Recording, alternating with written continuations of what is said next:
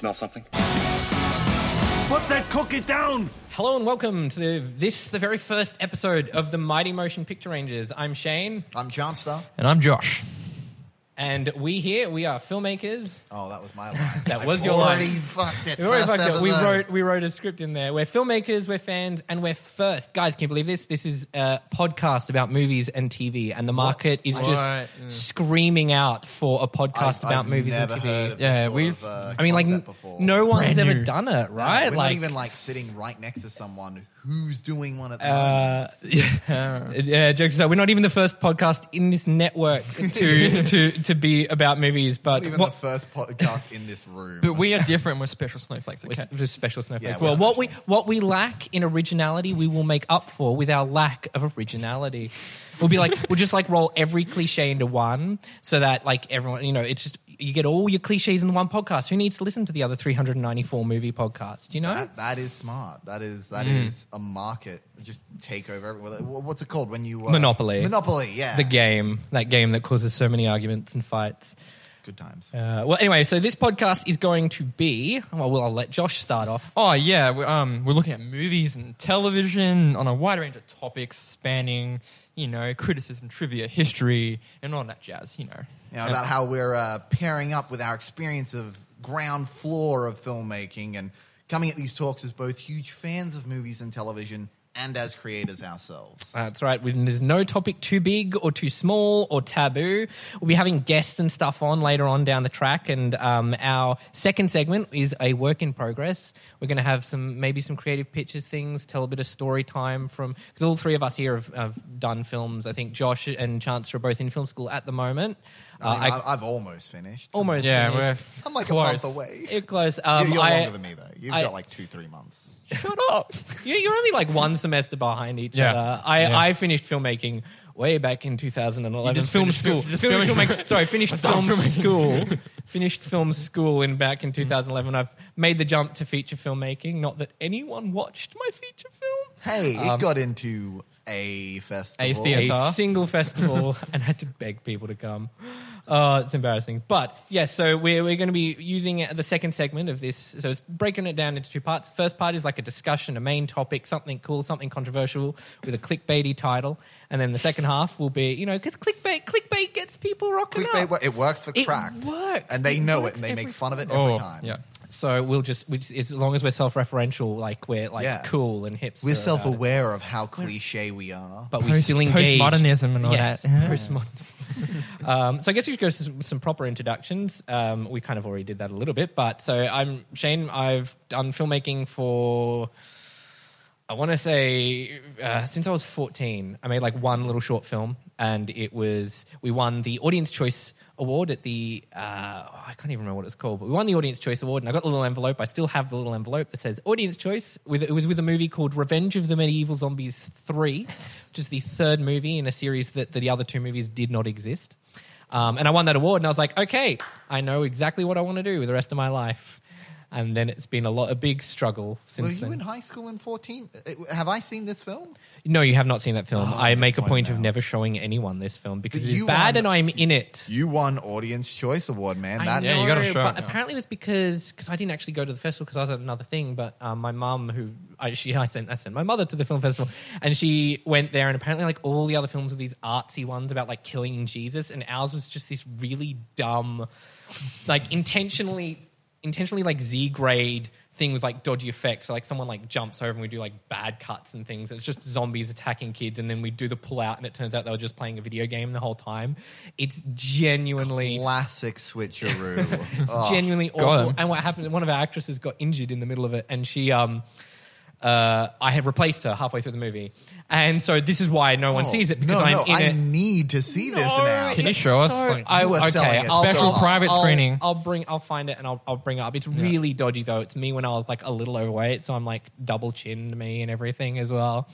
So it's it's it's it's it's quite embarrassing. But yes, I since went to film school, I made a bunch of equally awful short films in film school, and then I graduated film school. I tried to make a feature. It went like the Hindenburg. Then I went and made another feature, and we got we finished that one. We finished that one. So it's a work in progress, and and that leads to now sort of. And so I'm making a podcast because that's what you do when you're super successful with your filmmaking careers.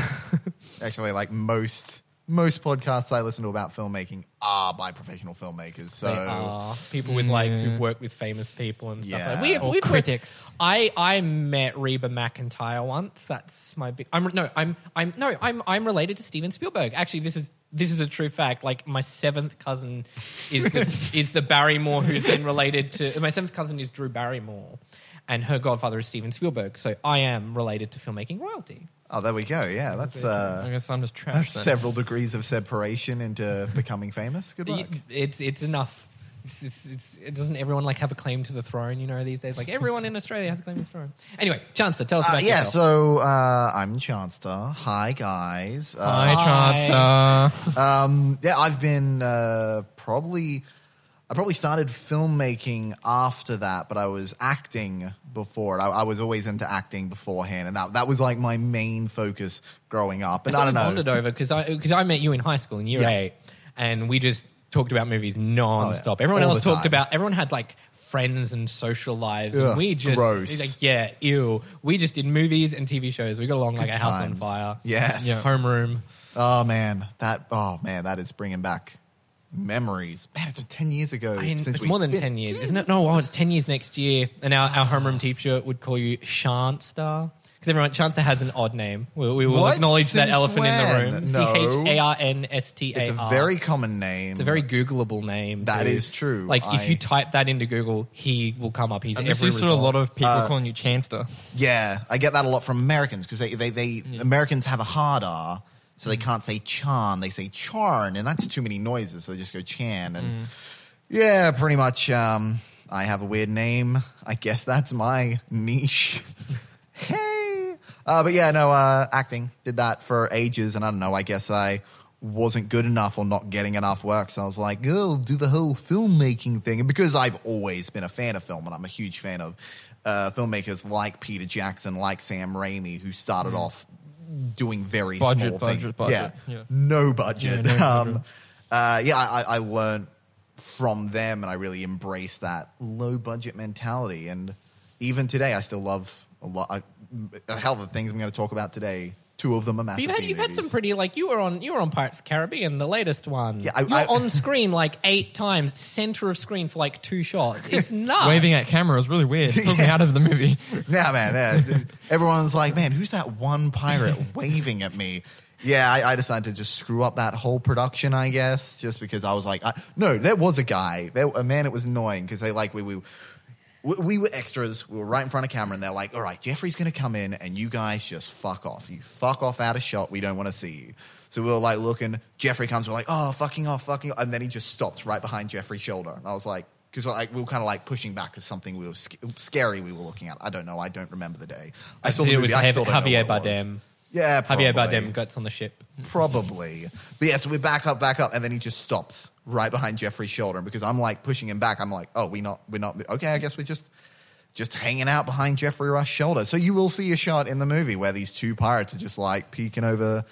Uh, that's But me. I remember, I remember we went and we went to watch it. and We're like, okay, we're gonna look for Chancellor, and he's gonna be like way in the background. And like your first shot, it's like this big buffet dinner table, and you're like, the opening of this tracking shot is you, and we're like, oh my god, it's Chancellor. and right after camera looked past me, I ended up eating my mustache. It was really great time.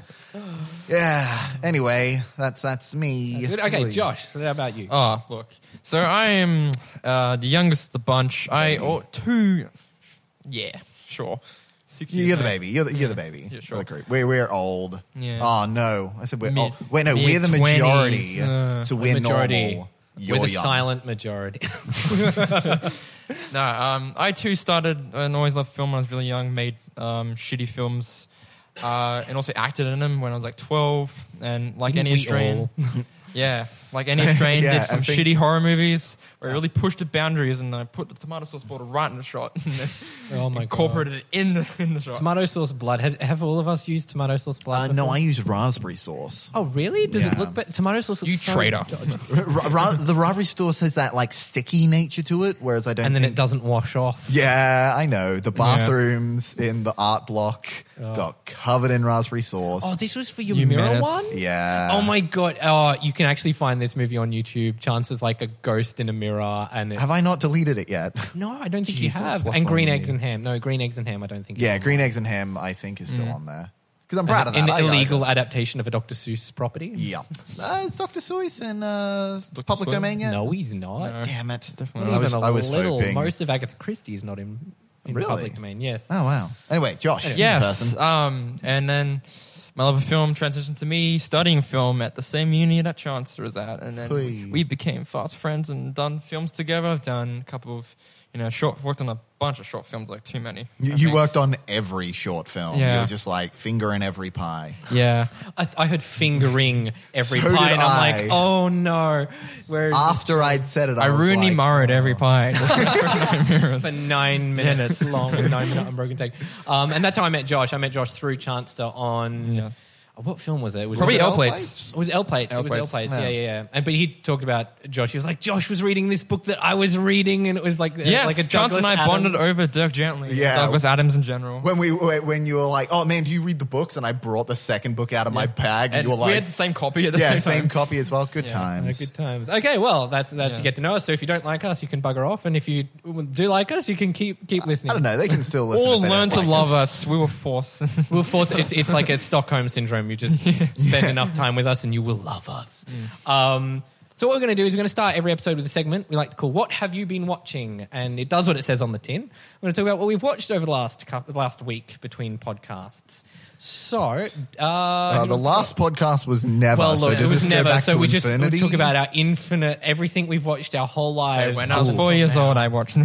Watch it. Watch the. We'll, we'll, do, we'll do the last week. So, Charnstar, what have you been watching? Oh God, I am. Well, uh, I, I started watching Angie Tribeca, the TV Good show, series. good show. oh, so good.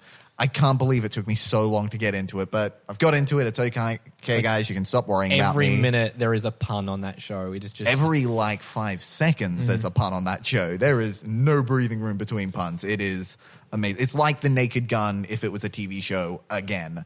Uh, because it started off as a TV show, Was it obviously. a cop? What was it called? Uh, it's like Files of the Police, Police Squad. Squad. Police, Police Squad. Squad. Yeah, Yeah, it was called wasn't Police that the Squad! original, like, Exclamation. full Oh yeah, title because as? Naked Gun was called Naked Naked Gun: Gun, The Files of the Police Squad. yeah. Yeah, no, I remember things. Um, so yeah, started Angie Tribeca. That's uh, really good. Uh, I rewatched Hairspray for the first time the in musical about or the John Waters one? uh, the musical.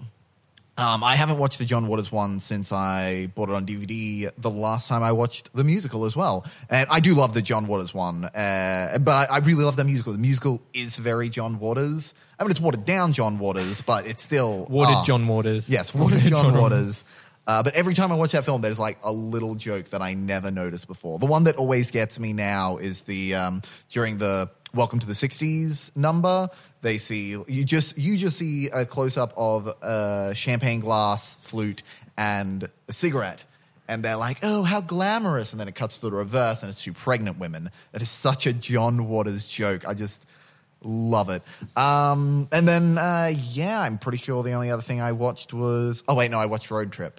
Chanel hadn't seen Road Trip. Which one's right? Oh, Road Trip's uh, one Breckin Meyer. The comedy one? Or Yeah, like yeah, that? Break it's the Mark, one that, yeah. and then they did Euro Trip, uh, but they're not related. But No, are. but I they- don't think I've seen Road Trip. Road, it was like this wave of road trip style movies that started with Road Trip and I think ended with Euro Trip. I think there were only two. Were they trying Um, to emulate Vacation series? Yeah, that was almost? Yeah. pretty much what it was. Um, it, it's not bad.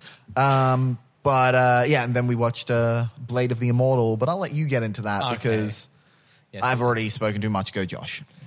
Go me. Oh, um. So I watched the Andy Kaufman like Jim Carrey doco. Um, Nice. the one on Netflix. Yes. Yeah. Um. Very interesting. It kind of delves into why Jim Carrey is the way he is nowadays. And Oh, oh, it actually does. it, it Wait, so- kind it kind of does. Like it touches on That movie was like 15, 16 years ago. Did it take this long for it to apparently- affect him? Was, No, no, wasn't no, it no. that Jim Carrey sat on the footage and didn't want it released until just now? Um, it was kind of like yeah, he was sitting on the footage for a while, but um, it discusses how he was actually been depressed since that movie, Yeah. and even through Eternal Sunshine was what was mine. Like the director came up to him and he's like, "You are broken." He's and he's like, "We're filming a year later. Stay broken. I don't want you to be fixed." Oh, my and then God. Jim's like talking about it in the interview, and it's just like like our business is really Is that fucked. why? Is his depression why he decided to make Mr. Popper's penguins? That makes so much Yeah, sense it's- now. Oh, Yeah, and the number 23. Um, but yeah, and it really goes in detail. I Like it, it has um Jim Carrey as Andy Kaufman in character talking to Andy's family, and like oh my god. Jeez. and and it also goes through him with like the wrestler aspect of it, like Jerry Lawler, and like how he's like actually antagonizing him on set in character. Like he Oh. never broke, and he would be either Like Jim he, Carrey never broke. No, he would never be Jim. He would either be Andy or Tony Clifton, and that's it. And Oh like my there would be separate entities. I still and, haven't like, actually seen Man on the Moon. I'll Oh, be honest. how have you not, man? I've been I- telling you it's that on since, the since, list like to watch. year but I 10. feel like I've is been it telling is you it to like a watch that. happy movie? It's not a happy movie. No. Is it? Uh, do you No. know the story of Andy Kaufman? Vaguely, I, I had it explained. It's like I like. I find I need to be in a certain mood to watch movies because depressing ones like you need to like, or you need to follow it up with like a comedy or I, something. yeah. I don't know re- which one I recommend watching first because like I feel like they're both so fascinating. But yeah, the doco like really uh, really dived into like Jim Carrey's psyche, like psyche, like it's insane. Um, and the other series I watched was The Punisher. Ah, The Punisher. the Punisher.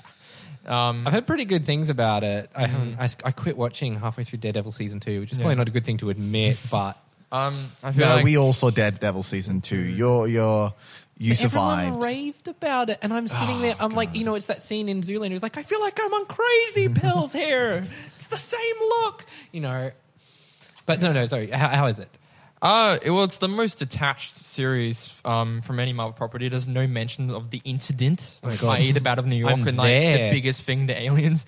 Um, there's no mention really of any of the other characters besides, Oh, um, not even. Daredevil. Like he talks. Wait, to Karen, Daredevil isn't. I mean, because uh, Karen Page, I know, Karen, is in he this talks to. Karen Page. They don't, e- they don't even mention Daredevil. or But does it about work like if Karen, pa- like if Daredevil didn't exist, the story would still make sense with Karen Page rocking up in his story?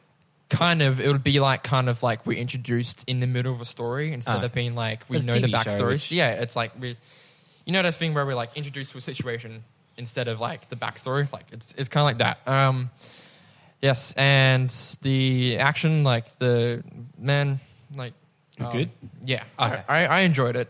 I don't know about you because you had some thoughts about the characterization of the Punisher in I Daredevil. think I, I found in Daredevil, I found I just got really livid with the fact that he's meant to be this silent, stoic, and they did a relatively good job during his first introduction. And then there's this episode, and it's I think it's the episode I quit on fourth. third or fourth, and he sits down and has this never-ending monologue. I'm like, this is a guy who's supposed to be traum- traumatized. People do not monologue in like really articulated, albeit really trite things about the horrors of war and how it affects a man and this like phone, like this fashionable nihilism that's going around Holy at the moment. shit! you should have done it like Rambo. You've seen First Yeah, Blood? dude. No, yes. I have not yet. Oh, That's dude, that's the, dude. it's- that's my the 80 way to my 80s cinemanology That's is the not way to that do good. it. Just Yeah, like him come, 'cause- being antagonized. Like he's he's left New York. He's in some remote town, and he's being antagonized by a cop. Yeah. Yeah. It, oh, holy shit! They like should have gone full Rambo with that because yeah, uh, fir- the end of First Blood is a very because it, it blew my mind when I first saw it because I always had this picture in my head of what Rambo is, and it was like, oh, that's what Rambo is. Okay, and then I saw First Blood. And it is it is like a hard hitting drama. It is? Yeah, at the hmm. end I was It's like, on Netflix at the moment, isn't it? I need to watch it. no idea. Do it. It is. Okay. It is. I can just It's let on you, the list. I can And let you then- borrow it because I have all of them. Yeah, I've, I've got all. Of, them. oh, I don't have the fourth one. The new one, the one that everyone Yeah. didn't everyone hate that. no, I one? thought everyone liked the fourth one. No, they didn't like free. Yeah, three My- my- is terrible because mm. three, four, as I understand, goes full blown crazy, whereas three doesn't go crazy enough. Because like the first one is a legitimately amazing movie, and the second one's like, can why stand on is its this? own, Why? Why did you make a sequel? My and the only third one's like, how does this keep going? And then the fourth one, you're like, okay, they're just leaning straight into this. Okay, cool. My only reference for Rambo is Hot Shots Part Deux. Haven't you Uh, seen that that? is Rambo two. Is that's that what that's doing? not that's not First Blood. Yeah, But like It's- that's my only reference to Rambo as Tonally- a character is a parody tonally- of it starring Actually- Charlie Sheen. Yeah, and no, there's a bit where they, same. they count the body count like Think- on screen. All right, think this is an easy analogy to say. Um, Rambo, like First Blood, is basically Alien to Aliens. Oh, Oh, yeah. Or, Okay. Ter- or Terminator Terminator Two. It's like Yeah. something Oh, in that vein wow, where okay. it's like almost complete, like flips on its head. I It- shall, it's completely different genre. shall move it to the top of the list. Yeah, Who definitely. directed it? Uh, Ah. What have you been watching, Shane? What have I been watching? I have been watching quite a bit actually. I was like keeping a log of it, and I'm like, oh damn, I, I I watch quite a lot. Um, as far as TV show goes, I just finished season three of Will and Grace. Uh, I never watched that show all the way through. I'd seen like hand, like single episodes here and there, and then the new series came out. I'm like, oh, I should probably watch it all the way through. I'm sitting watching it. It holds up. Like a like some references are just like go nowhere because it's some pop culture thing that died in the 90s. But the jokes and the punchlines are really solid, especially for like the really. It's I mean it's the most stereotypical sitcom. People enter in the doors, the doors slamming, punchline. There's like like the formula is very there, but the execution of it is just really good, and the characters are sort of you you you don't necessarily want to see them grow. You just want to see them do the same kind of jokes over and over again. But I'm really liking that. Um, I finished off the Mindy project. Finally finished the final Hey. season, and it was mixed. Like I haven't. I don't think the show's been punching at what it should have been punching for like the last three seasons because ever since it moved to Hulu, they just they mm, the, plotting with her romantic entanglements became a centerpiece of the show as opposed to a side plot of the show, okay. and it just is really inconsistent. But the punchlines there, the characters are there, and they wrapped it up nice enough. So I'm like, I'm glad I stuck with it, but it it wasn't. It's one of those shows that hit its peak and then kept going. So. Um, Are there any shows that like hit their peak and then finish? Uh, yes, The Good Wife. Ah. The Good Wife is, in, in my mind, one of the greatest shows ever made. Um, Still need to watch it, but it's on Stan Right. uh, Also- yes, it's, Yeah, all it's on, on it's, oh no, it's on it's on Netflix too. Ah. All, all seven seasons, and then the, the spin-off series is just as good. And like you'd never think a spin-off series would be good, but it, it works. Um, but yeah, so I've been watching. Uh, there's also this show called Great News from one of the producers of Thirty Rock, and it's just basically Uh-huh. that same kind of like office place comedy, but Oh, in like right. um, a cable news thing. And it's got the guy, uh, you know, in Fired Up. And he's the he's one of the ju- he's one of the judges. I on just wanna Pitch say Perfect. that- Oh, uh, yeah, yeah. Yeah, I know. swear, Yeah. hardly anyone knows Fired Up, Fired and it's Up's it's going to be like you say that, and we're, we're us two. We're like, oh yeah, yeah, no, Fired Up. Fired Tell us Up. more. Everyone listening will be like, what the that fuck? might key into our topic of this movie. But no, he plays he plays like the, the head of the news. It's got Nicole Richie, and she can actually do a good job. Okay. Like, and, and if anyone who doesn't know who Nicole Richie is, she was like Paris Hilton's best friend on that really trashy reality show they did, and yet she's actually really funny in this. And it's just basically like a workplace comedy about people running a cable news, and it's funny as hell. It's that same absurdist Thirty Rock style because one of the, the, the showrunner she's she was she worked on Thirty Rock like exclusively, and Tina Fey rocks up as a character in Oh, uh, fine. the Great Sure. News. It's Yeah. really good. It's a really funny show. The first couple of episodes are rough, but when it hits its groove, it really hits its groove and just it's funny. It's a really consistently good show. Um, and I've been watching Dinner for Five. Has, does anyone know? Either of you know that show? Oh my god, No. it's a non-fiction show. Jon Favreau, um, the director of, of, for anyone doesn't know, director Elf. of Iron Man and Iron Man Elf, yeah. Two, and Elf and um, uh, the Jungle Book and. He it, it was just a show he did in the nineties, ran for four seasons, and it just he goes to like various restaurants around LA and occasionally New York, and he invites five other people, mostly filmmakers or actors, but occasionally like a musician or a stand up comedian. I think I saw one. a lot of them are on YouTube. Yeah, it was like one with Stanley in it. Yeah, yeah, yeah, yeah. And he just gets them down. They eat dinner and they talk, and they t- sometimes talk shop. But they got like the cameras to film them from at a distance, and so the conversation's super casual, and it's really fascinating. I just watched an episode with Peter Bogdanovich, the director, and he's on, and he was talking about because Peter Bogdanovich like lived with Orson Welles briefly for a bit, and he talked to Alfred Hitchcock, and he does like a. A spot on impression of both of those guys. it's nuts, but that's a really cool show, and I'm sort of on season two at the moment. It's really, really fun. But um, where, where, where did you find that? Is that on? a lot of it's on YouTube. A lot Yeah, Okay, that's cool. like so and many. they have DVDs and stuff as well. But so it's basically like early directors roundtable or like yeah, it's these roundtables, but it's so much less badly ru- like the, the, the Staged. Yeah, Yeah. staged. Yeah. Yeah, And, and the moderator is Jon Favreau, who's just there chumming it up with them. So it's really Yep. good. As far as movies go, I saw Blade of the Immortal with Chancellor, Hey. which is Takashi Miike's 100th movie. Just as violent as Jesus. anything Takashi Miike. I know he's done 100 movies. That's the one thing I thought. Like the movie was a bit hit and miss, but I watched it. I'm like, this doesn't feel like this is someone who's done 100 movies. It's like it's just really. I mean. It, it should be more assured if you've done 100 movies, but more normally Yeah. people start like really making shit after 50 if they get that far. And no, Takashi Miike is still punching it really well. I just thought it was like it was. It's like two and a half hours long, and it did not need to be that long. Well, yeah, I, I think we both had the same because like there were like moments in it. I'm like, man, is this like based on an anime or something? And then there's this one moment right before the end of the second act where they introduce a whole bunch of new p- characters who are So- probably going to be villains, and I'm like, okay, no, it's got to be an anime. What- this has So, to be. so an run me through like the quick synopsis. Oh, What- it's a what guy. it? So, so it's Blade. So it's an immortal swordsman. He's he, he this girl that he was protecting dies and is killed, and so then this weird witch woman. It was walks his up to him. sister. It was his sister. Oh. Yeah. No, no, no. It was like the wife of a guy he murdered. It's a little confusing. Oh, I totally thought it was his sister, and he No, happened to she kill. just refers oh, to him right, as and Big that's Brother. what- But anyway, this weird witch woman comes and give him these bloodworms that keep him immortal, and then this other girl whose family is all murdered by this big clan of like martial artists. Uh, she hires him to be her bodyguard and to kill all of them for her, and so he's like he's got to take a thousand souls and he can't die, and so there's just these just endless sword So- fights. It's all sword fights. Wait, Are did they say so he kinda had to Crow? take a thousand No, souls? but they kept saying that like in the promo promotion. Oh, material, okay, so 'cause I was gonna figure it was say, something lost in translation. I'm pretty sure he took like two, three, kind of very vaguely souls. sound like the crow. Like can't die. It's kind gotta of, take kind kind, of. of. Yeah. It's just a very, very Takashi Miike does the crow kind of thing. And then I watched, I watched Murder on the Orient Express, and I oh, Ooh, I wanna see that. I have opinions about it. I, I thought like sixty percent of the movie Okay. is amazing. Is really good. I'm a huge fan of the book and the original movie, so I was going in not looking for because I know we won't spoil it here, but I know the twist to it, and so I wasn't looking at it going, oh, what, what, what I'm not invested in the mystery at all because I know exactly how it pans out. And apparently, like Agatha Christie's estate has like a rule they're not allowed to change the mechanics of the case now. Oh, Since cool. she died, like if you're adapting it, you have to go by the book, which worked really well for. And then there were none because that's been adapted really badly. And then they did a miniseries. The BBC did a miniseries with like all of the Game of Thrones actors, and it's brilliant. Yeah, yeah. Uh, but Murder on the Orient Express was, was really good. And like 60% of it was really good. And then about 40% of it was just like visually, from a visual standpoint, it was like they were making really bizarre choices. And the one thing that bugged me, and it's to do with the ending, but it's not the main case, is like. It's Murder on the Orient Express. It's a big, stuffy costume drama directed by Kenneth Branagh, starring Kenneth Branagh and a bunch of British actors and Judi Dench and all that kind of stuff.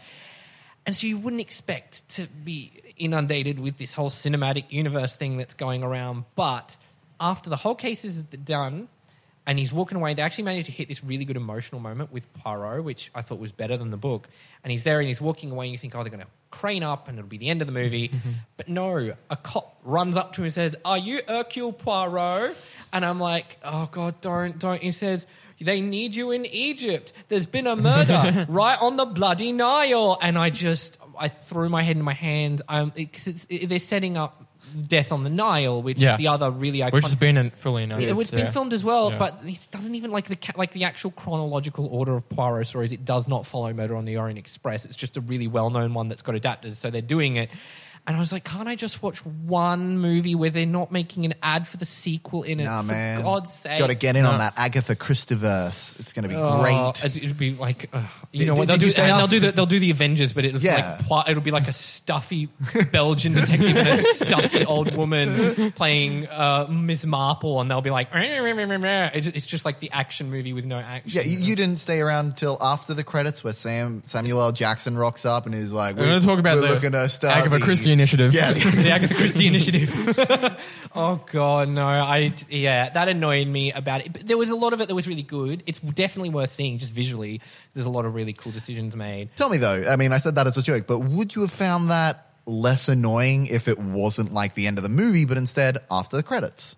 Yes, hundred percent. Yes, that because that That's for nerds who are sticking around going, there's got to be something around. after the credits. And even if I wanna stuck see around for the credits, even if I stuck around for the credits, I'd be like, okay, they ended that story. They left me sitting in that because it just like it hits a really good emotional moment.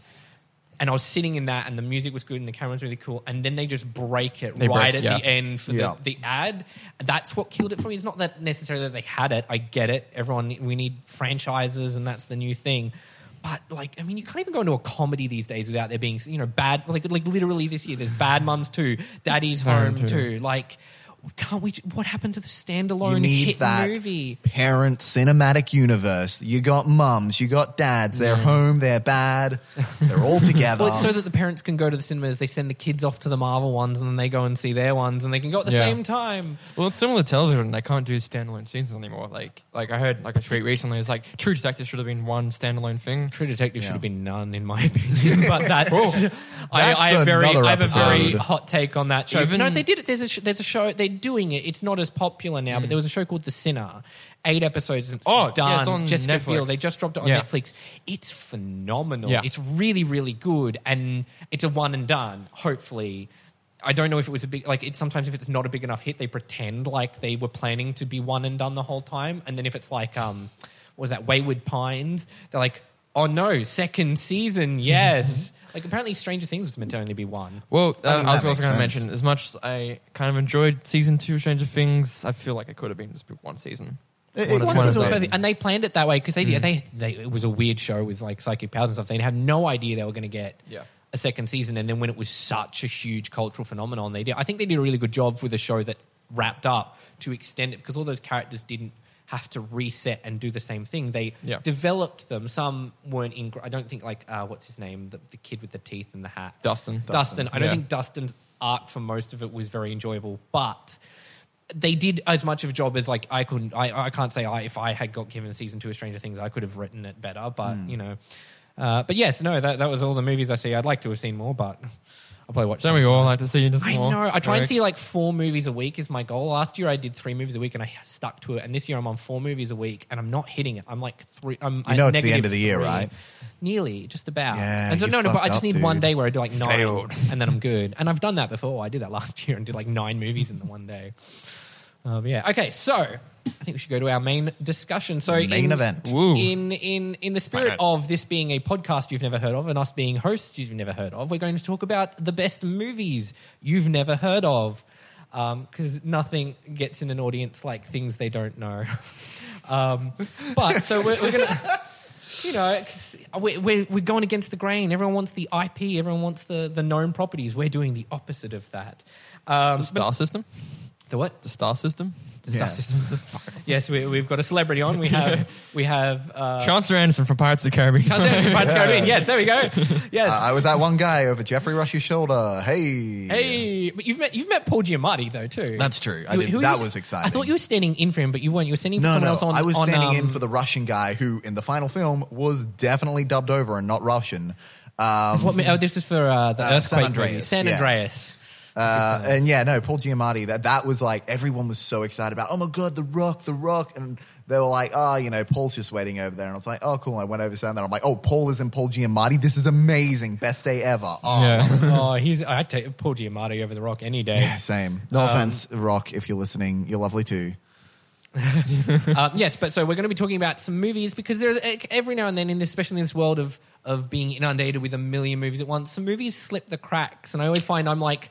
I'm that guy who, when I meet people, I'm like, you need to see this movie, and I just try and force it on them. I've like forced like half of the movies on my list today. I have forced on you, Chance. I like, I give you the, and I will like pester you I until think you we've all watch it. forced movies on each other. Uh, yeah, we have. And we, we yeah, we, we, we're all pretty good at it. But this first, so I'll, I'll, I'll talk about my first one, which is a movie called Get Over It, a 2000s teen comedy. And this one I made, I made Chance to watch once, and then I was like quoting it, and then Chance had no idea what he was doing. So I forced him to watch it a second time with us because I was not happy with the fact that he didn't remember the movie. Because I think, I genuinely think, and this is this is a very bold statement, but I think it's the best teen comedy ever made, and no one knows about it. And I say this: Breakfast Club is not a teen comedy to me. Breakfast Club is a John Hughes movie. John Hughes is a genre. Yeah, they're unto a genre. himself. Yeah, yeah. Um, so as far as Totally. teen comedies go, mean Girls. I, I like Get Over It more, but Get Mean Girls and stuff. It, it's in that same vibe because it's a very uh, quotable movie. Yeah.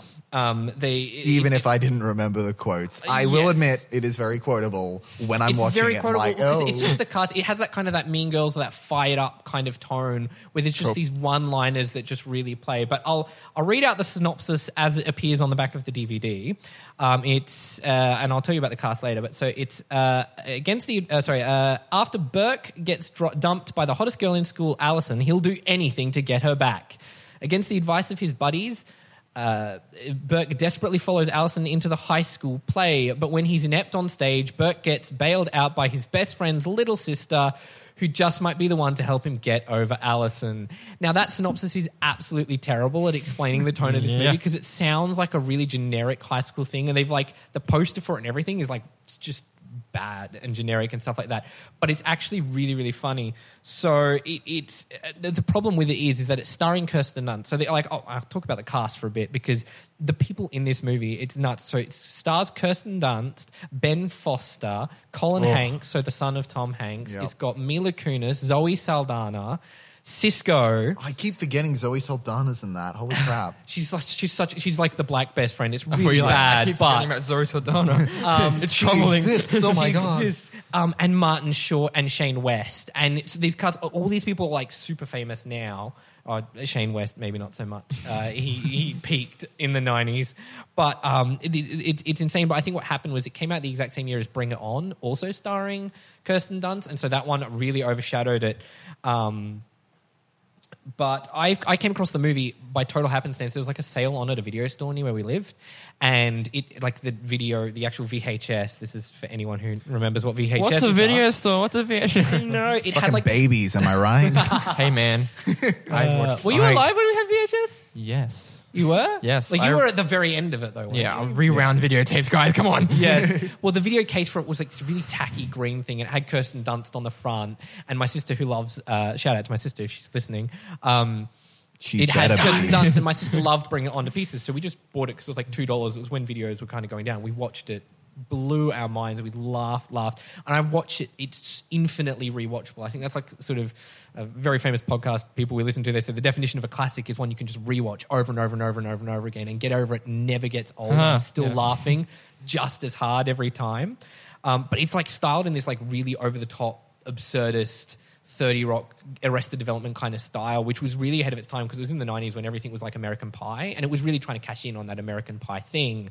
But it, stylistically, it was so Yeah. over the top. And I'm like, I, I, the director did such a good job. And it's such a shame he's done like nothing since. He did one movie, this crime drama, and he did one thing for Netflix called The Most Hated Woman in America, which I haven't seen. It's, Oh. but it's like, I've seen it on Netflix. on I Netflix, just yeah. watched it. But then stylistically, nothing like this. So I kind of don't know what happened. Um, but yeah, it's it's it's really really really funny. So it's called Get Over It, and Martin Short's in it, and he he makes the movie. 'cause he Most of the quotable lines most are of the quotable from lines Martin are Short. him. He's like he's, so he's playing the director of this play, and it's like a musical adaptation of A Midsummer Night's Dream. It's called A Midsummer Night's Rockin' Eve, and he's just the wankiest director, and he just has these lines. There's like one bit where he's there's been an accident on set, and the, and the girl's like she's icing her um, privates, and he's like, "And keep icing your front bum. I need you. Swelling continues when you don't ice." Uh, it's it's there's just these infinite number of lines are really quotable. I cannot recommend enough, and you haven't seen it, Josh, so that you need to add that to the top of your list Sure. because it is fucking hilarious. Uh, you, so- you, didn't force it on me. Like no, but I chance to see it will. I, I have three copies of it on DVD. I Whoa. bought one from America because there's one from America with commentary and and Martin Short outtakes because he just riffs. Most of his lines are improvised and they're so good. And so there's just a reel of his improvised takes that weren't used. It's funny as hell. So yeah. So what's your first pick? Oh, okay, we're on to me. My first pick is Mr. Right. Um, Fantastic. 2015 film. Uh, it's like a little romantic action comedy starring Sam Rockwell and Anna Kendrick. So two- Anna Kendrick in one of her better roles. I don't Yes. like. I, I love and hate her because there's some movies where I'm just like, I don't get why you're here, and then she's really good in this one. She's Oh, really good. absolutely. They well, Sam Rockwell's always good. So Oh, Sam like, Rockwell's infinitely Rockwell. good in everything. Um. So yeah, this little film was written by Max Landis, who's a very Good- very controversial, Controversial figure, figure. to say the least. Um, but no, it's it's a very uh, really fun film. Uh, it's uh, it's very um, streamlined, simple. It does it gets back to like kind of the basics of like romantic comedies. It's like has none of the So what's the- like what's the plot? Bullshit. So basically, it follows um, this uh, girl by Anna Kendrick called Martha who meets this Mr. Ge- this gentleman called Mr. Wright. And we don't know his name until it reveals in the film. But yeah, Francis. Um, Whoa, Spoilers. spoilers, man! Oh god, damn, that I can't watch this movie now. His You've name's seen it. Francis. You've already already seen know it. Shut up. it's Francis. yeah. Um, so yeah, it follows uh, Martha after a kind of a breakup and how she meets this um, Mr. Wright, as you will, um, who turns out to be an assassin. Very Um, cool. A dancing assassin. A dancing assassin. yes. Um, so yeah, this film is kind of it's it's very interesting. It's very poppy and colorful, very very fun. Like I said before, it like streamlines the romantic comedy aspect. There's no like fluffy bullshit. It's like just get straight to the point. It really does like get straight into it yeah, as well. like um, I love like, that. She, It- she like- plays actually like a damaged character. yeah, even which is funny information. people will it's like we don't want to see her too damaged. We don't want to see damage. It's like no, she's like like oh Amy Schumer is like a train wreck. No, this girl's actually a fucking train wreck. Uh, in I, this I movie. think it was Max Landis who said that In the that- executives yeah. of the produ- of the film were like, you know what, people don't want to see a woman who's a train wreck, and the biggest hit of that year Yeah, it was, was Amy Trainwreck. Schumer's train wreck. They say it's a big hit though. The box office numbers on Trainwreck aren't great. Yeah. I don't Really? know and where Martha in this percep- film is much more of an actual. Fucking Yeah, train she's Yeah. like a legitimate. She Yeah. is fucked. Yeah, and it's yeah, it's very fun and eccentric. Um, directed by a Spanish filmmaker called Paco. I don't want to pronounce his last name wrong. Just pronounce it incorrectly. Do it. Cabezas. Good old Cabeza. Cabezas. Cabeza. No, Cabezas, um, who's hasn't done much, but he's kind of fit into the Max Landis universe. He's done a bit of Dirk Gently now. Oh, he has. Um, so yeah, and also stars Michael Eklund, who plays one of the rowdy freak in Dirk Gently. Yes. Without his grey hair, but kind of has the same style. Um, And the villain. Oh, the villain. Whoa, I Tim can't. I don't Roth. want to Oh, spoil it. Is it, is 'cause it a spoiler to say who can't- plays it? Oh, he, it's one of the first things you see in the movie is Yeah. his character. Okay, okay, okay. Tim it's, Roth. It's Tim Roth. It's yeah, Oh, good, Tim good, old, Roth. good old Tim Roth. Um, doing different accents throughout the entire film. So many. and he switches like instantly, and it's, Yeah. so, it's so fun. Not in the Benedict Cumberbatch way or in the Michael Fassbender way, kind of in a good way. Yeah. Um, it's, it's a planned way, we think. a- Not in the Amy Adams in American Hustle, where she was meant to be British the whole movie, and then I didn't realize that until they were like, "You're not British." When she drops the accent, I'm like, "How are you not hearing her drop her accent all the way through this thing?" Bradley Cooper's an idiot now. Um, and yeah, it sort of it fits into the mold of the Max Landis universe, kind of because it kind of has parallels to American Ultra, another film that no one saw, and and Dirk Gently. So Max Landis is kind of building this universe around it, but it's very much stands on its own. It's the Max Landis universe. Get it on it, people. yeah, it's the Landisverse. It's another That's what he- cinematic as, as he calls universe. it. Oh, he actually calls it that? Yeah, he calls oh, it the I was Landisverse. making fun of it. Oh. Aw. Um, so yes, I recommend it because if you don't want um, stupid, fluffy, romantic, and you want some little bit of action, uh, made, it was made very cheaply as well. I think Landis himself like talked about. twelve to fifteen. wasn't yeah, it? twelve to he was fifteen talking. million. Um, but I think the main reason it didn't get any attention was because the marketing campaign was kind of trashy and it screwed it over. It definitely was only released on DVD in Australia, right? Yeah, it was not like it kind of got a very limited theatrical. I mean, run. that's like every movie ever. Yeah, that's only a good gets one. released in DVD on Australia, or it gets released two years after the yeah. fact. Or if they make a deal with Netflix or Stan, like a, Yeah. I prefer that though, because then it comes and we can Yeah, watch then it. at least we get to see it. Except no special features. Yeah, that's true. no that's special true. features. But All right. Yes. Um, Charnstar? My turn. Hey. Yeah. So, uh, hey, just because we were talking about him, my first film uh, I'm going to talk about is 2002's Confessions of a Dangerous Mind, uh, also starring Sam you, Rockwell. you forced this one onto me. that I did, and you're very and welcome. you fell asleep. We were watching it, and you fell asleep. Okay, I'd already seen it like a billion times at that point, so I have it. It's. I've, the cinematography for that mo- movie is weird. Oh, it is so bizarre. Yeah. And so, so uh, Confession of the Dangerous Mind uh, it stars Sam Rockwell, Drew Barrymore, and George Clooney. Directed by George Clooney. This was his directorial debut. And some of the choices he made visually are just bizarre. But they're so good. There's this montage in the middle of it where Sam Rockwell's Yes. like showing people. He's like a tour guide or something like Yeah. that. And Yeah. he's showing people, and they do like a time lapse in like a single take, and it's so it's good. so good. It's so amazing. Uh, th- there are just so many little creative things, and the performances are all great. So what's it about? Um, so it is about. It's based on the uh, memoirs of Chuck Barris, who uh, was the guy who, uh, back in the day, he created all those like lame classic game shows, Like like, the the dating dating, game. game, the newlywed game, the something else game, probably. I don't know. And as it turns out, Chuck Barris during that time was actually an assassin and he was using these shows as a front to perform assassins, but also. Uh, yeah, sorry, assassinations, but also using the Not the money by from using the money from assassinations to make these TV shows because it was always his dream to work in TV. It's one of those stories that just seems like there's no way it could be true, but it is. yeah, it's based on a true story. Uh, it's got interviews with characters who are in the film, uh, uh, and it's got interviews with the actual people, and they're talking about the sort of things they saw with Chuck Barris, and they were like, "Yeah, Yeah. you know, he was always kind of distant." And, yeah, this sort of weird Well, it's like, thing he, was, happened. he was a massive prick. Um, it was the way I found this movie, and it was it was weird. I, I find movies in weird ways. This one here was specifically a screen test on YouTube my little sister found because my little sister has a massive crush on Sam Rockwell. Because why Oh, wouldn't you? fair, fair. Um, uh, going on Mr. Right, when I first heard the story of Mr. Right, an assassin who dances, I'm like, man, Yeah. if that doesn't star Sam Rockwell, they fucked up. Yeah, of course Yeah, it stars exactly. Sam Sam Rockwell. Rockwell, Um, and yeah, so she found this video of Sam Rockwell just dancing and being fucking weird with George Clooney, and we were like, "What is this movie?"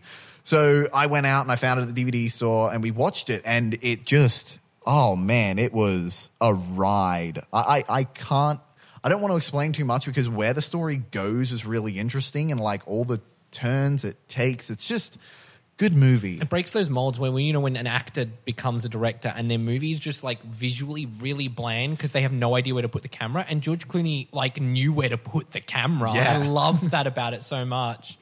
He's done so much great work. I haven't seen Suburbicon though. I heard it was shit. Yeah, I heard bad things about Suburbicon. It was so depressing. I and love. I didn't uh, have money, so I I didn't go love see it Good Night anyway. and Good Luck. And what's the other one he did? Um, Leatherheads. no, no, no. Uh, Oh, what is it? He won another Oscar for it or something. Oh, um, um, um, I'm, Oh, I'm making it sound Ides like of I'm March, thinking. the one oh, with Ryan yeah. Gosling in it. I thought that one was. Oh really yes, good. yes, yes. Um, yes. So okay. So my second pick is a movie called a little known movie called Hamlet Two. Uh, it's not a sequel. Um, it's have you seen uh, our producer here, Zane? We might give a thanks to Yeah. Zane here. Oh, thanks, He's- thanks to Zane. He's nodding his head there. Um, it's it's a really I love this movie and no one's ever heard of it. So I'll read I'll read the synopsis out. So it's uh, one high school drama teacher is about to make a huge number two Hey, in this wildly irreverent and completely outrageous movie. When his school's theatre department is threatened to be cut, failed actor turned high school drama teacher Dana Marsh writes a play that he hopes will solve everything a sequel to Shakespeare's Hamlet. Now, staging one of the most politically incorrect musical theatre extravaganzas ever seen, Dana and his class will put it all on the line for one controversial, conflicted night of hilarity. Um, it, this movie stars Stephen Coo- Steve Coogan is in the lead, so you can kind of imagine uh, the kind of movie it is. It actually like the synopsis sounds a little bit more silly and lighthearted. It's actually quite a risque comedy, and I think that's what turned a lot of people off. Um, but the story behind the movie is actually really fascinating. They played a rough cut of it to Sundance, and it started a bidding war. These like one of these famous Sundance bidding wars, and it Oh, wow. nearly broke. The record was set by Little Miss Sunshine, and it nearly broke that. It Yeah. sold for got the numbers here. It sold for ten and a half million dollars. It was made for nine million dollars was the production budget. But it, very famously, when they released it, they were trying to go for like the big comedy release, and it tanked and only made like four point nine million dollars. It's a really big flop. um, I don't even think it got cinema release here. I found it Uh, when we, I, I know because I was following it before it came out, and I was waiting and waiting and waiting, and I don't even think it got a very late DVD release. very very well. late here. I think I came across it. It was at the video store up the road. A lot of these ones I've come across at video stores. Rest in peace. Yeah, I know, right? Yeah, I swear, rip. like no future generations will understand what it's Well, like. the to Smell of the video weird- store, the, Yeah. the thrill of walking have more in. of these movies that get lost and go completely under the radar because now you, there's no way to accidentally. It's gonna be so much across harder to, like, yeah. It is, um, but you know, so this movie. uh, I mean, Steve Coogan uh, does such a good job. There's this great. It's this because the musical he makes. It's like Hamlet comes is brought back to life by Jesus, and there's this is this absurd. There's a musical number called "Rock Me Sexy Jesus." Yes, and there it is. is so funny and it, it's so underrated. That's one I like. I love to show my, my sort of more literary friends because it's such a like a bastardization of. I'm a huge Shakespeare fan, and it's such a it's such a hilarious bastardization of it. Um, it what have we got? Uh, you know, Rock Me Sexy. It's it's it's a pretty risque movie. So like, don't go into it thinking it's, it'll be this sort of light teen comedy because it's not. There's a lot of lot of language, and you know, you see Steve Coogan's junk at one part, but it is like very funny and very underrated. so your your next film. Oh, next again. Oh, there's the finger point. Um, Yeah, so I, want, my- I want to point out. I don't think anyone at home can see your finger point. I, I'm pointing at Josh. the gesture. Um, so my next pick is um, Sing Street, the 2016 film. Love it. Which I feel is also once again criminally underrated, and it hurts me, and I feel personally victimized that no one's seen this movie. Um, we all do. Yeah. We all do. so I feel like my picks kind of have a theme where they're like more modern picks to like kind of like the last few years, and kind of gone under the radar. I think I think what happened with Sing Street is because it came out the same year as La La Land, and La La because Sing Street is a musical too, and La La and like everyone was like La La Land's the music, and I was one of those people that was like La La Land is the greatest. Yeah, but it musical was, it was It's came out in, like, all your April. fault. It is all my fault. Yeah. Um, so yeah, it premiered at uh, Sundance. It's a musical coming of age um, comedy drama. Uh, directed by John Carney, who's an Irish filmmaker, and it all stars all these brilliant He Irish did, that, people. Mo- he did that movie. So the, I, just before we recorded the podcast, I was talking about Begin Again and Once. They're both directed by John Carney as well. Ah, you should oh, watch cool. it. if you like. If you like Sing Street, that stuff Awesome. is uh, easily in the same. Um, and he was also a musician in like the 80s or 90s, and like he was a bassist. So Oh, man, it I guess shows. that it informs his musical taste and how he edits music into his films. Um, so yeah, it stars a bunch of um, Irish people. It's like uh, main characters like Ferdia Walsh Peelo. I don't know if you recognize. All, all brilliant acting. Lucy Boynton. Yeah, once again, I pick movies with hard names knew to pronounce. There's no one really Sucks. famous. Oh, the dad's the dad's Littlefinger, isn't he? Yeah, yeah. Littlefinger from Sansa Stark. Uh, isn't the um uh, the brother also famous? Because I know he's an American actor, and I can only tell because He was holy American? How could you not tell? Wait. Jesus. Every like second word, I'm like, man, that sounds really American. Why, why does this Irish guy have such a shit accent? Yeah, I don't- And then I looked it no. up. I'm like, oh, it's because he's American. Makes sense now. Even Chanel could tell. Oh, okay. I'm normally really good with accents. I Not guess today, it must be the friend. Irish. Something I have something against the Irish. Yeah. probably. Um, yeah, it's about um, basically simple story again. A boy starting a band to impress a girl in 1980s Dublin. So it's, it's very sweet. It's very kind of relatable. I guess we were trying to impress somebody to get yeah. And It was it was a very emo- like I went in expecting like a fun like silly movie and it just hit the feels big time. Absolutely. It really I was like, does. oh, and like like almost instantly, like I was kind of like kind of swept away by like the kind of like the magic of like being a young person going through the, the crisis that he does and like like him trying to express himself. So it's kind of also about like creativity and expression. Yeah. Yeah, it's like really trying to find your voice. So and they go found through that- all the different musical styles and they go like oh, it's. Oh, and then I filming music that. videos like.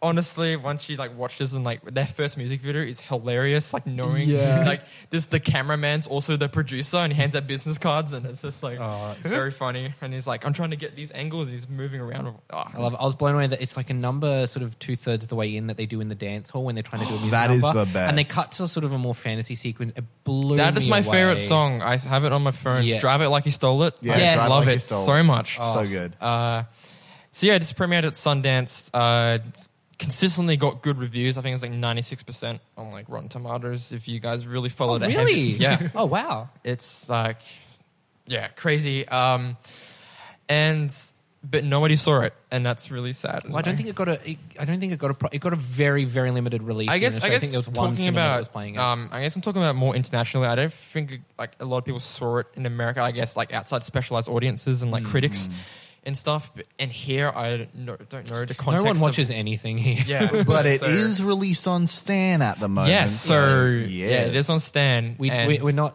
we we're not getting money from Stan, but we can. And we can't keep mentioning we can make that happen. Yeah. Stan, if you're listening, is there a guy named Stan who runs it? Like, we- I'm Stan, if you're so. hello, listening, hello, Stan. I if am you're Stanley listening, we, Stan. we'd love a sponsor. I feel like they were like, uh, we need to make it like because we got to be Aussie and we got to really Oh. go against Netflix. why isn't it like Netflix is very Robbo? American, eh?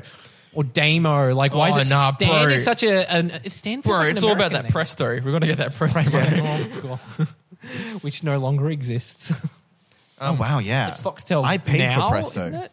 Yeah, You paid for just That's got why mad. I have Foxtel now. I've been trying to figure out why I haven't a subscription to Foxtel. I don't know when I signed up.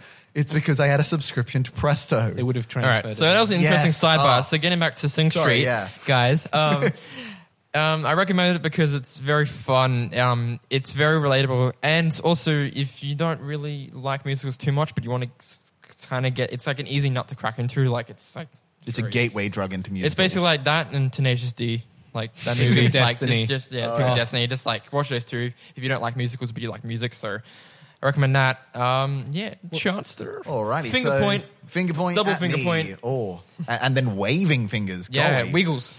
Wiggles. All right. So um, my next one, oh man, this took a really weird uh, track to find this movie for one. Um, so I'll get into that in the uh, the next segment where we talk about like uh, what do you call uh, what's that word? This is what happens. when I- Honorable mentions. Honorable mentions, yeah, because there was an honorable mention which I found on IMDb. Uh, because it has the longest title in the world for a movie. And then in the things that were like, oh, movies like this, there was this obscure little Australian film called Hercules Returns. Ah, you've told me to watch this so many times. and you still haven't. I still have not. I've I've got it on DVD. haven't seen it over. Now I'm going to tell you the description, uh, what the IMDb lists as the plot synopsis. It is when Brad quits his job at a large cinema chain to open his own picture theater, his ex boss sabotages the opening night by switching the Italian film with a non subtitled version. Brad and his team hilariously improvise the dialogue to avert disaster. that doesn't. None sound of like- that, none of that is important. It is literally like 10 minutes of setup, and the rest of the movie is just them playing a Hercules movie that is in Italian, and they're just dubbing the whole thing. the whole movie is just, it, it takes the idea of a parody to the nth degree, where it's literally just them dubbing the film. And every now and then it'll cut into the oh cinema, and it'll like cut up to the main story, but no one cares about that. What you care about is the dubbing, and it is I need to watch this. fantastic. Yes, you do. Okay. I've got it on DVD. Come on over after this. We all go back to my place. We watch Hercules Returns. It'll be great.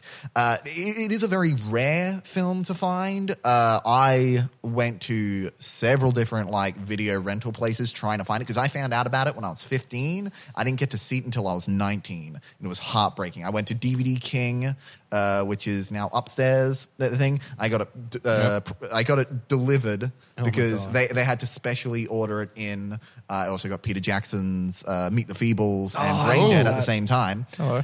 I got all of them in, uh, and it was the only place that I could find that actually ordered it in. And oh, it was worth the five year wait. It Oh is absolutely ridiculous. It is endlessly quotable.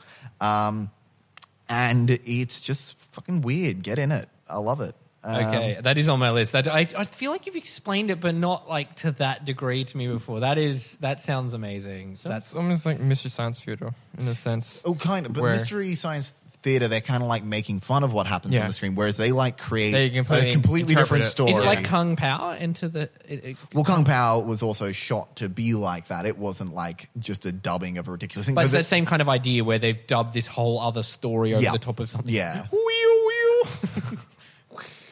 okay. Well, I, I'll do uh, my final pick for uh, greatest movies you've never seen. It's a little. It's an Australian film as well. It's called Razzle Dazzle: A Journey into Dance. Uh, which sounds like a bad title, but this movie is hilarious. I like you normally hear the word Australian film and your reactions like ugh.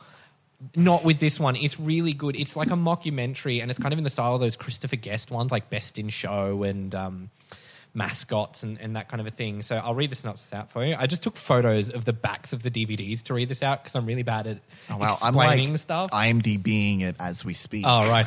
uh, so it's a spectacular comedy uh, that lifts the curtain on the world of children's competitive dance. The film follows the eager members of Mr. Jonathan's Dance Academy, who, with their unique dance routines, compete for grand final success at Australia's most prestigious competition. Amidst parental politics, petty rivalry, creative controversy, and the hysterics of pushy stage mothers, this film takes you behind the glamour and the glitter to a world where sometimes winning is everything.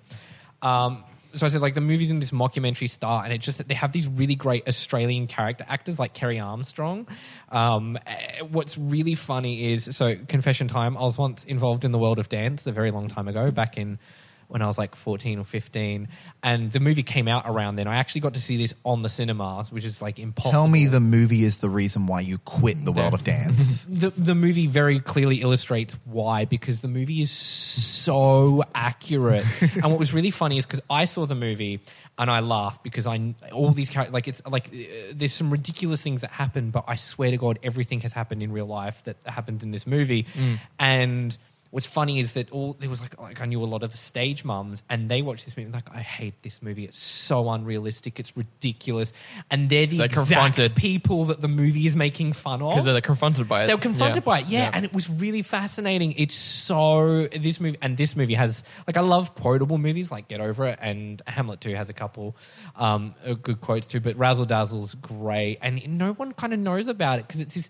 I mean, it's an Australian film that's not sort of a movie about people in houses being sad. So obviously it got no distribution in Australia. No one like Australia make a movie that's funny. Like no, you know we don't want that. Um, but I think it got into like it got into the Berlin Film Festival. I think is one of the weird bits of trivia about it. Um, but yeah, it's it's one of the very few. It's probably one of my favorite Australian films of all time. I think behind Predestination. Yeah. I think is sort of my number one. But this is up there in like easily like in the top five. It's really funny, and I cannot recommend it enough. Normally, it's like it's sort of the perfect antidote to that. Oh, like that opinion of Australian films being bad. It's like no, no, we we have the talent to do really, really good stuff. But so yeah, I highly recommend that one. So Josh, your third film. Yes, oh, at that point. Uh, Creep, uh, 2014 film, found footage, horror, uh, kind of more thriller though. Um, directed by Patrick Brice. And Oh, I thought it was directed by the Duplass guy. no, no, no. Is um, he just? I, I- I think he co- he co-wrote it with I've Patrick. been meaning to watch it for the longest time, but I have never got around to it yet. Um, so basically, I'll read the synopsis again. Um, the film follows Aaron, portrayed by Brice himself, a videographer who answers cryp- a cryptic Craigslist ad created by Joseph, portrayed by Duplass. And as they get closer together, he discovers that his client is not who he was expecting. So basically, the idea they had around this film was it's like it's basically built upon their loose improv and like loose scripts. So they kind of like had this idea and they keep forming and they keep changing it and they just decided to go out into a cabin that is owned by Mark Duplass and they're just like let's just make this movie. It's like on a micro budget, like crazy found footage and the really f- weird thing about it, like it's kind of has this almost like auteur, vo- auteur voice because the fact that um, Patrick Brice is also the main character and he's kind of pl- portraying a videographer. So Does it have a good reason for him to keep recording? Yes, that's absolutely- Okay. I- that's always the problem with found because footage. because he's a videographer and like he's kind of got this like auteur voice. He's kind of always trying to capture a moment or waiting. He's he's like mentioned in the film is like oh just waiting on the birds or waiting on like this and this. Like it's it's very interesting. There's a reason he has the camera with him. There's a reason why he wants to keep documenting him because it's almost kind of like for his own safety. Um, and the film's weird, man. Like it explores like kind of weird manly relationships. So like kind of like yeah, it makes uh, it's kind of confronting if you're very uptight about like how you are with your male friends or whatever. If you're like very conservative and like I find it very amusing. the the what is it, the bromances? Yeah, the bromance. yeah. Broing out. Yeah. Touching dicks. Yeah, that sort of thing. Yeah, there's um basically I won't spoil it, but there's a scene called Tubby Time. I'll just let you. Whoa. deal Oh with my that. god. Okay. I'm sold. Yeah. Get me this movie and get me it now. Okay, it's on Netflix. Yes, it is on Netflix. And uh, reason I'm kind of also talking about this because I want to. The sequel's coming out um, in December, I believe, on Netflix. Uh, Yeah. and Does it is it, does the like not to spoil it, but does the end let there plausibly be a sequel? uh, yes, Oh, okay. yes, and there's a reason for a sequel, and also the sequel they don't try and make it a big budget. They keep the same budget and they just keep the same ideals and values that they took into the first one. So it's sort of um, they're expanding upon the characters in the in the world and like, but they're keeping it like it's still small scale and like very personal still. So, um, and yeah, they took it to Jason Blum, who was like, He's like the best. Produ- he's the smartest producer in Hollywood at the moment. yeah, and they took it to him before it was kind of what it was like with the ending and like the thriller aspects of it. They took it to it was more as like this is the weird like bromancy type thing that, that it was, and like kind of hence the title creep. And he's just like, okay, he's like, he's like, it's very good. It's like the first found footage movie I've seen like ever, basically that has plausible reason for the camera to be on and has interesting investing characters. Like he's like, he's like I've never felt seen that before, and he's just like giving them ideas to make turn it to what it was, and I believe it's fucking awesome. It came out of left field for me. I just I was like I saw it on Netflix. I'm like, oh, what is this? I'm like, oh, it's found footage. Like I don't know, but then it just pulled me in, and I reckon it pull everyone else in. I remember I came across the trailer randomly. It was like one of those like where it auto plays the next thing. It was the trailer. And I Yeah. watched the trailer. I'm like, this looks bizarre, but kind of cool. Yeah. And yeah, made on the micro budget level. So Micro this, budget. this Micro budget, like us. yes, Yay. This is basically them playing with a camera in the woods, and they're like, "This doesn't work. Let's just do it this way." And they're like, think of an idea on the spot, and then they just just film it, which I think we can all relate to. That's in a way. awesome. Yes, 100%. So- So what you're saying is that all of our films should be found footage. Yes. Like they tried to make the Friday the Thirteenth movie that was coming They've tried out. to make that a dozen times Yeah. as found footage. Yeah. Wait, really? Yeah, so uh, there's a there's a filmmaker Adam Green who did like uh, Hatchet and Frozen. Yeah, and Frozen. whatever. I've seen. And Not the Disney one. not the Disney one. He was approached to do Friday the Thirteenth as a found footage, and he said, "No, I don't want to do it." They've because that was when found was when Paranormal Activity came out. Everything was found footage. Yeah, everyone yeah, no, wanted I to do it. We had like a ti Project Almanac, that time travel one. I still Oh, haven't yeah. watched it. Produced by because- Michael Bay, like that. it's Ah, not that kind of bad. It's just not very notable. Yeah. like it's fun. Anyway, Charnstar, your film. Uh, so you, for one, Shane, already know what it's going to be. This is a m- movie I've been. Oh, you did finally watch it though, right? Which one? Caffeine. Oh yes, yeah, you know, Yeah, you of lent it to course. me. Yes, Yeah, No. totally. So the movie's Caffeine came out in 2006. It uh, it was one of those impulse buys at a video store closing down. This random it was this random pink uh, DVD case, and the front cover had uh, is it Mena Suvari? I think so. Mena Suvari from uh, American Beauty. It had Breckin Meyer, and I was like, all right, I'll buy it. It was like two dollars, best two dollars I ever spent. It, all the, the car. So it's a. Oh man, I don't. Is it a British film? I feel like it's a It's British a British film. It's one of those like multi-plot ones. isn't it? Yes, so it's a British film starring almost entirely American actors, Except, and all uh, uh, and, no, not except for Katherine Heigl's in it randomly. Whoa, slow down. I'm getting there. Because it, it, it's filled with a bunch of faces you know, but not necessarily names you know. Like Andrew Lee Potts has been in like the backgrounds of loads of films. Uh, the tech, the quote unquote main character played by Marsha Thomason. You don't know that name, but she was in Lost. She was in a lot of stuff. Same with uh, Mark Pel- Pellegrino. He was in the background of like I saw this guy. I was like, why do I know that guy? It's because he's in Hannibal Rising. It's because he's in this. It's because he's in that. It's one of those movies that you go. I know that person, and then you look them up to find out what you know them from, and Yeah. it's like Yeah, every character totally. is that. yeah, it's like, oh, it's everyone. And yeah, for some reason, Katherine Heigl playing a Brit.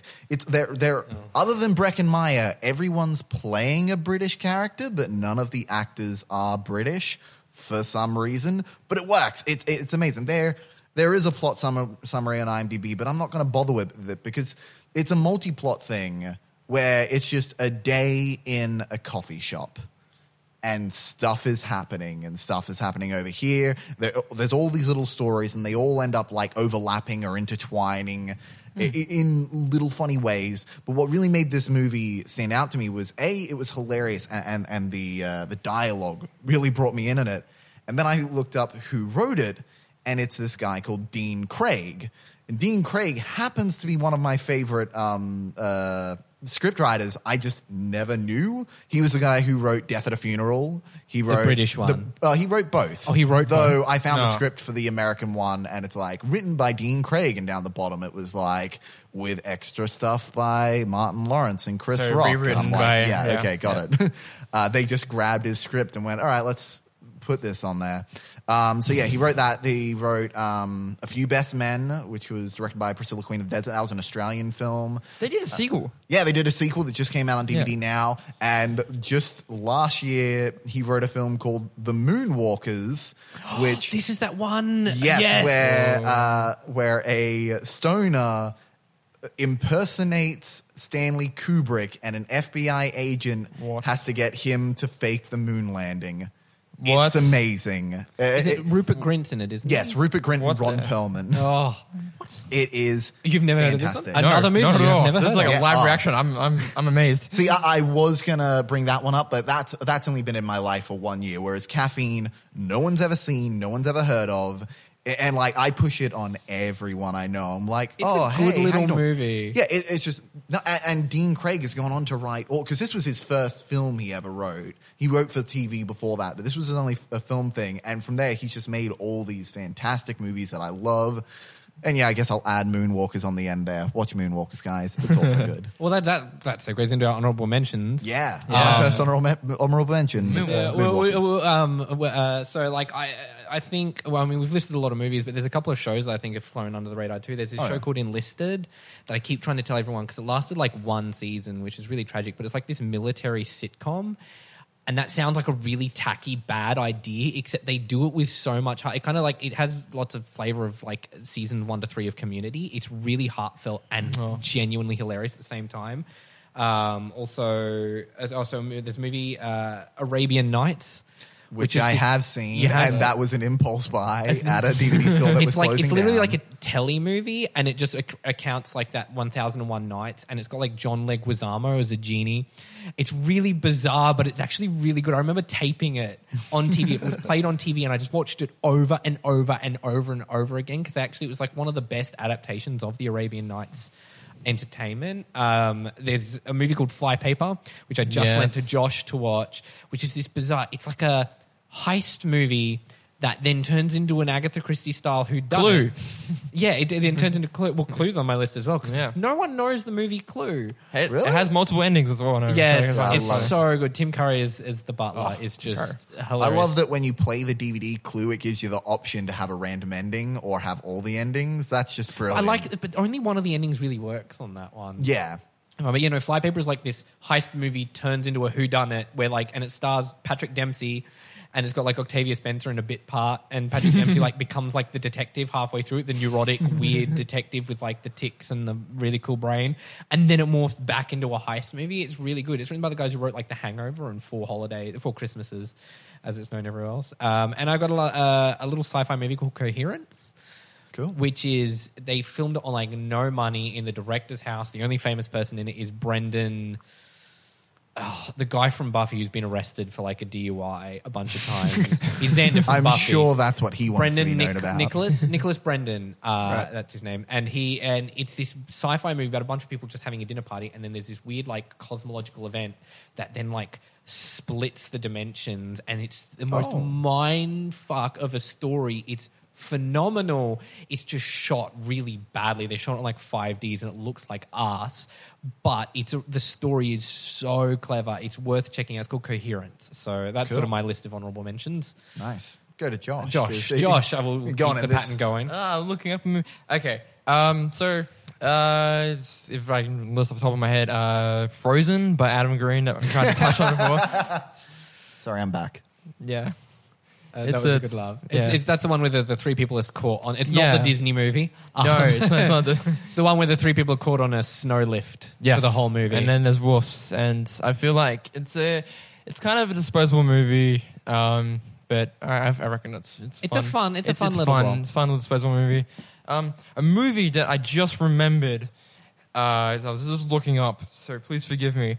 But um, it's called The Invitation. That's on Netflix. the what? Oh, the invitation. Invitation. Karen Oh. Kusama directed. Yes, thank you. I she directed. She's a very famous director. She directed uh, uh, Aeon Flux, but she had studio interference. So Right, She got, yeah. She Um, got she got the bad end of the stick. She's a really good director. So yeah, it's kind of like I read a synopsis like like while attending a dinner party, a former hou- like at his former house, a man starts to beha- believe that his ex-wife and a new husband have sinister plans for the guests. So basically, it's it's kind of like It, it's like this weird, like personal, like it's like a kitchen sink drama turned into like a cult horror movie. Cult- yeah, I guess. it's Sweet. really clever. It's twists really interestingly. Mm, Has yeah, a great yeah. ending too. yeah.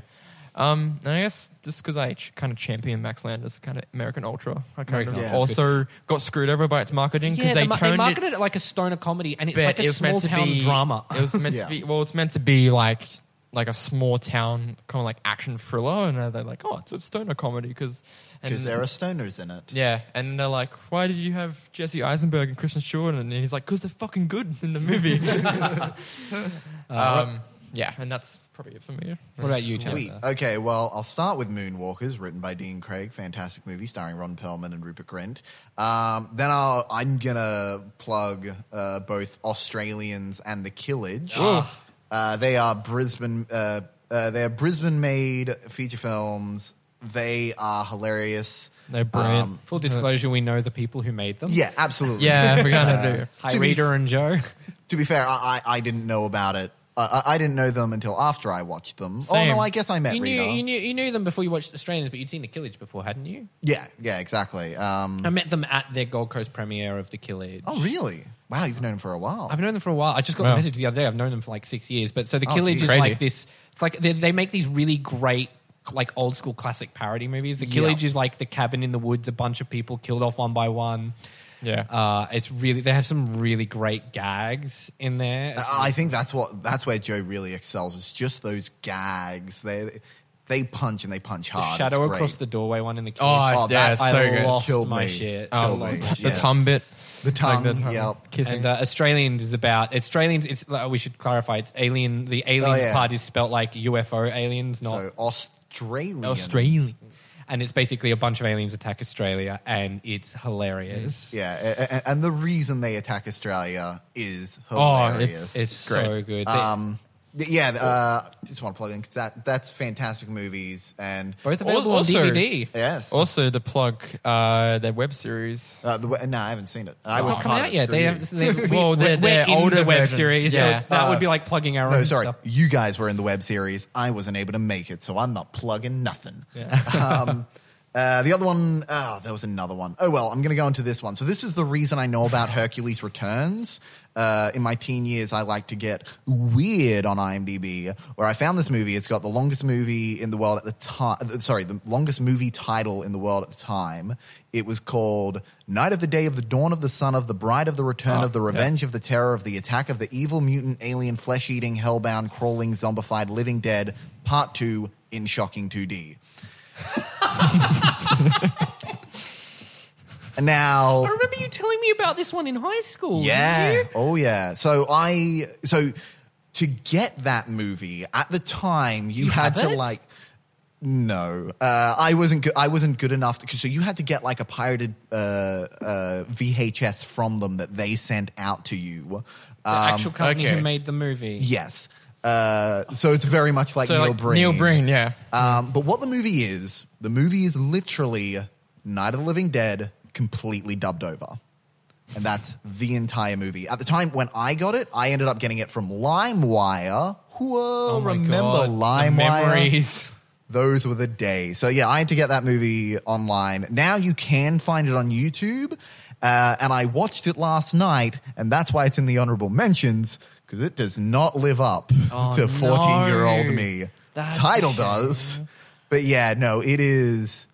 It is really, really bad. There are a few jokes where I was like, huh, "That was good," but then the rest of it was like, "Oh, Sounds like a Team Ooh. Four Star like thing what they do with like anime and everything. yeah on YouTube. yeah pretty much um so yeah that that was part of my honorable mentions because uh, look it up it's on youtube but uh just to lower your expectations Oh. because i had high expectations i was like man i remember So like a so hard at dishonorable this. mention. I guess so yeah not enough people know about it and they still shouldn't Uh, but anyway, so those are our, our greatest you've never heard of movies. Uh, Definitely check them out.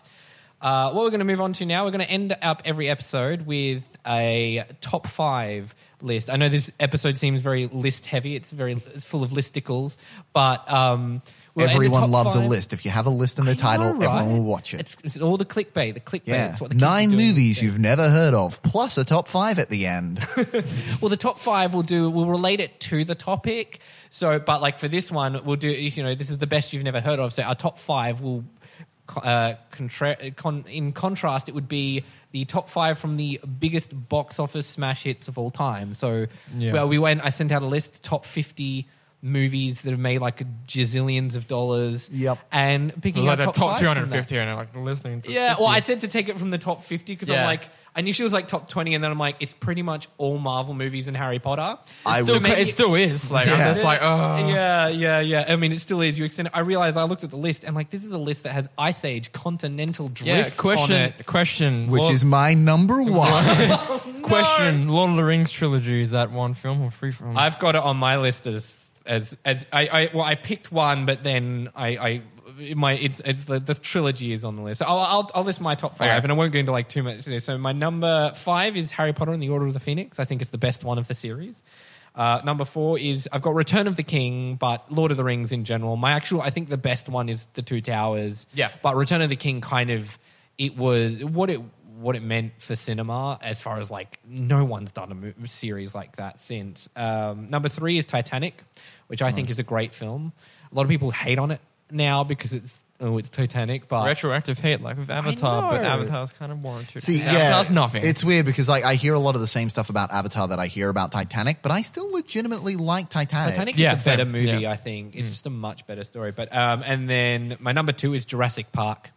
Nice. Steven Spielberg. I mean, that's just one of the great action, big budget movies of all time. And then Yep. my number one is The Dark Knight. Hey. I feel like that doesn't need any explanation at this No. point. You either like it or you don't, and if Yeah. you don't, you're wrong. Yeah, I was going to say people don't like it. What's wrong with them? It's it's that it's it's the contrarian thing. They just they don't want to like it because everyone else likes it. Fair enough. I So guess. what about you, go to Chance? Josh? Star? Okay, Josh. We'll go to Josh. Josh was really upset then. It's like you, like I was. Uh, we started off introducing this way, and then you decided to go to Josh first. Now I'm like, you know what? I'm always Change going to be the last. order. Fuck you. All right, well, I'm gonna go. My number one is Jurassic Park. I believe it's a classic, really dear to my heart. Always remember rewatching it, rewinding, recording after the, the TV. TV. Yeah, and Good times. um, Did you ever pause it to get rid of the ads, and so there'd be these weird gaps? No, I and wasn't you that smart. I was just like, I just fast forward for the ads, but a lot of the ads were like, at the time were like Bionicle ads, and I was like, invested in those. So I was Oh. like, yeah, that's understandable. They had Um, great stories. the Mask of Light, man. The oh, the Light is of amazing. Light. And the Mask of Light is our final movie that you haven't heard of. yeah, of. we haven't heard. Bion- it's a Lego movie, and it was a Lego movie before the Lego, movie. dude. They surf on lava. Come on. That movie was boss. Um, Okay. I guess my second is the Lord of the Rings trilogy because what I'm doing is one massive epic movie. Thank you, Peter Jackson. I love you. Um, though, if I had to really pick, it'd be Two Towers first, then Fellowship, and then Return. Um, oh wow. Yeah, because I really like Fellowship. Everyone's like, we can, you can skip that one. I was like, no. No, you can't skip Fellowship. Then It you wouldn't know what's tone. going It on. set the tone. Yeah. Um, I guess my third one, I'm kind of like because I was going through this list and I was like, oh, same same shit. So, um, but I will put uh, the Dark Knight once again. No, Very nice. No explanation. Uh, fourth is Skyfall because I reckon that so good. um, So good. I do like Casino Royale better, but Oh really? yeah.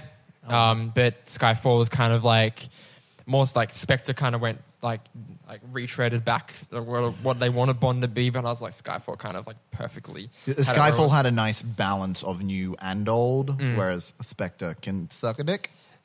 Yeah. Spectre was a tentacle porn. Just Yeah. Yeah, no. yeah. That was the best part of the movie. I was like, "Yay, tentacle porn! This is something different." And then Tentacle everything porn. else, I it was had seen tentacle porn before. and Sam Smith. oh, good point. That's not so a good it combo. just it it, it, ne- it negates it. Yeah.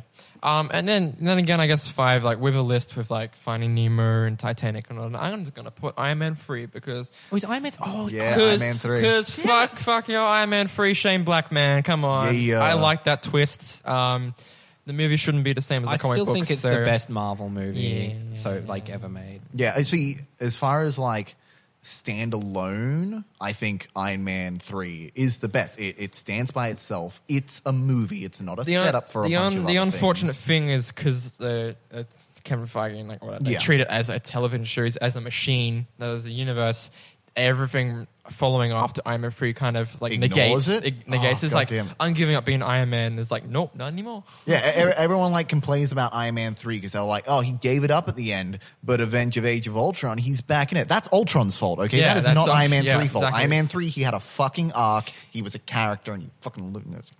They could have done that. They could have easily fixed for that. Was because he had the same ideas. He wanted to protect the world still, but he should have not been Iron Man. But he still wanted to protect the world. That's Yeah. why he made Ultron. That's why. That's why he Easy. made Ultron. That's why he so- had drones. so they had it basically set up. take out Why'd they being put him Iron in a Man. fucking suit? Take him out of the opening Okay. sequence and everything. Yeah. Charnstar, your top five. All right, so my number five was Iron Man 3 Mm-hmm. uh, for reasons that I've already explained. Uh, number four is going to be uh, Star Wars: The Force Awakens because fuck y'all, I love that. It was no, it was. No, good. no, I no, love that I mean, movie. we all agree. We all agree that it was good, but I, This, this, this fuck you right here. yeah, just I, I just like saying fuck you to you guys. Um, number three is gonna have to go to the Lion King.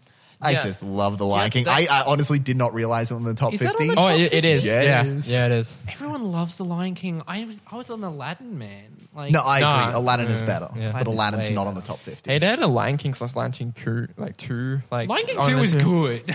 Lion King two was Romeo and we Juliet. should do. it- We should. Yeah, it was. We should do Yeah. a whole. Like, what is it, does that mean Lion King Three was one of the other? Uh, it was Lion King Rosen, three it was, was like- Rosencrantz and Guildenstern is dead. Oh, that's right. Yeah, because it's Timon and Pumbaa. We should do a whole Yeah. episode on just the Disney sequels.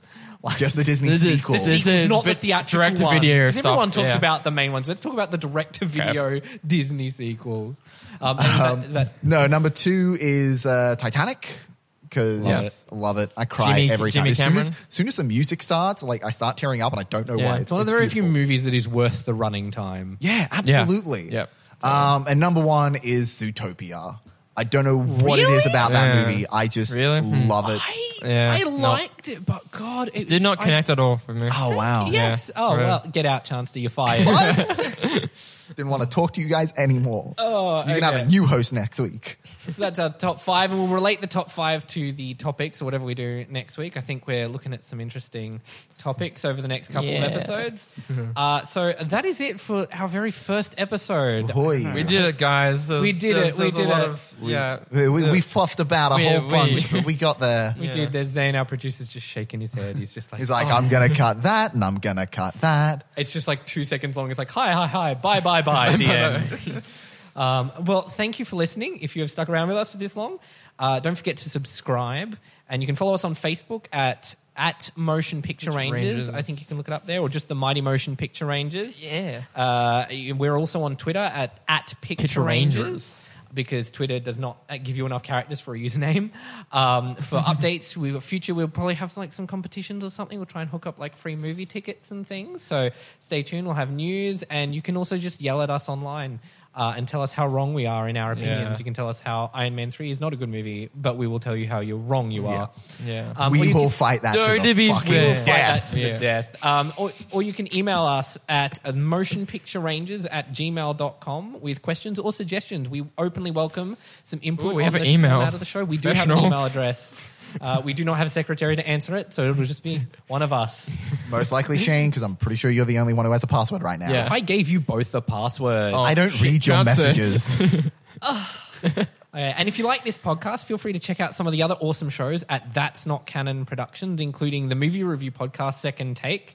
Uh, and for musical theater nerds, there's Musicals Taught Me Everything I Know, and they have some D&D podcasts such as Law and Disorder and Goodberry Smoothies, and many more podcasts available at that's not canonproductions.com. Also available on iTunes and Stitcher. Hashtag make my podcasts grow. Thank you very much for listening. Thank you to Josh and Chance for being on here. Thank you. Thank Thank you, you. Shane. Thank you, Shane. Oh, you're welcome. Thank you, Chance. Thank you, Thank you, Josh. Oh. Thank you to producer Zane, and also thank you to Nathan Irwin who did our amazing intro music. Thanks for listening, and we'll see you next time. We're not going to see anyone. The podcast. I'm blind.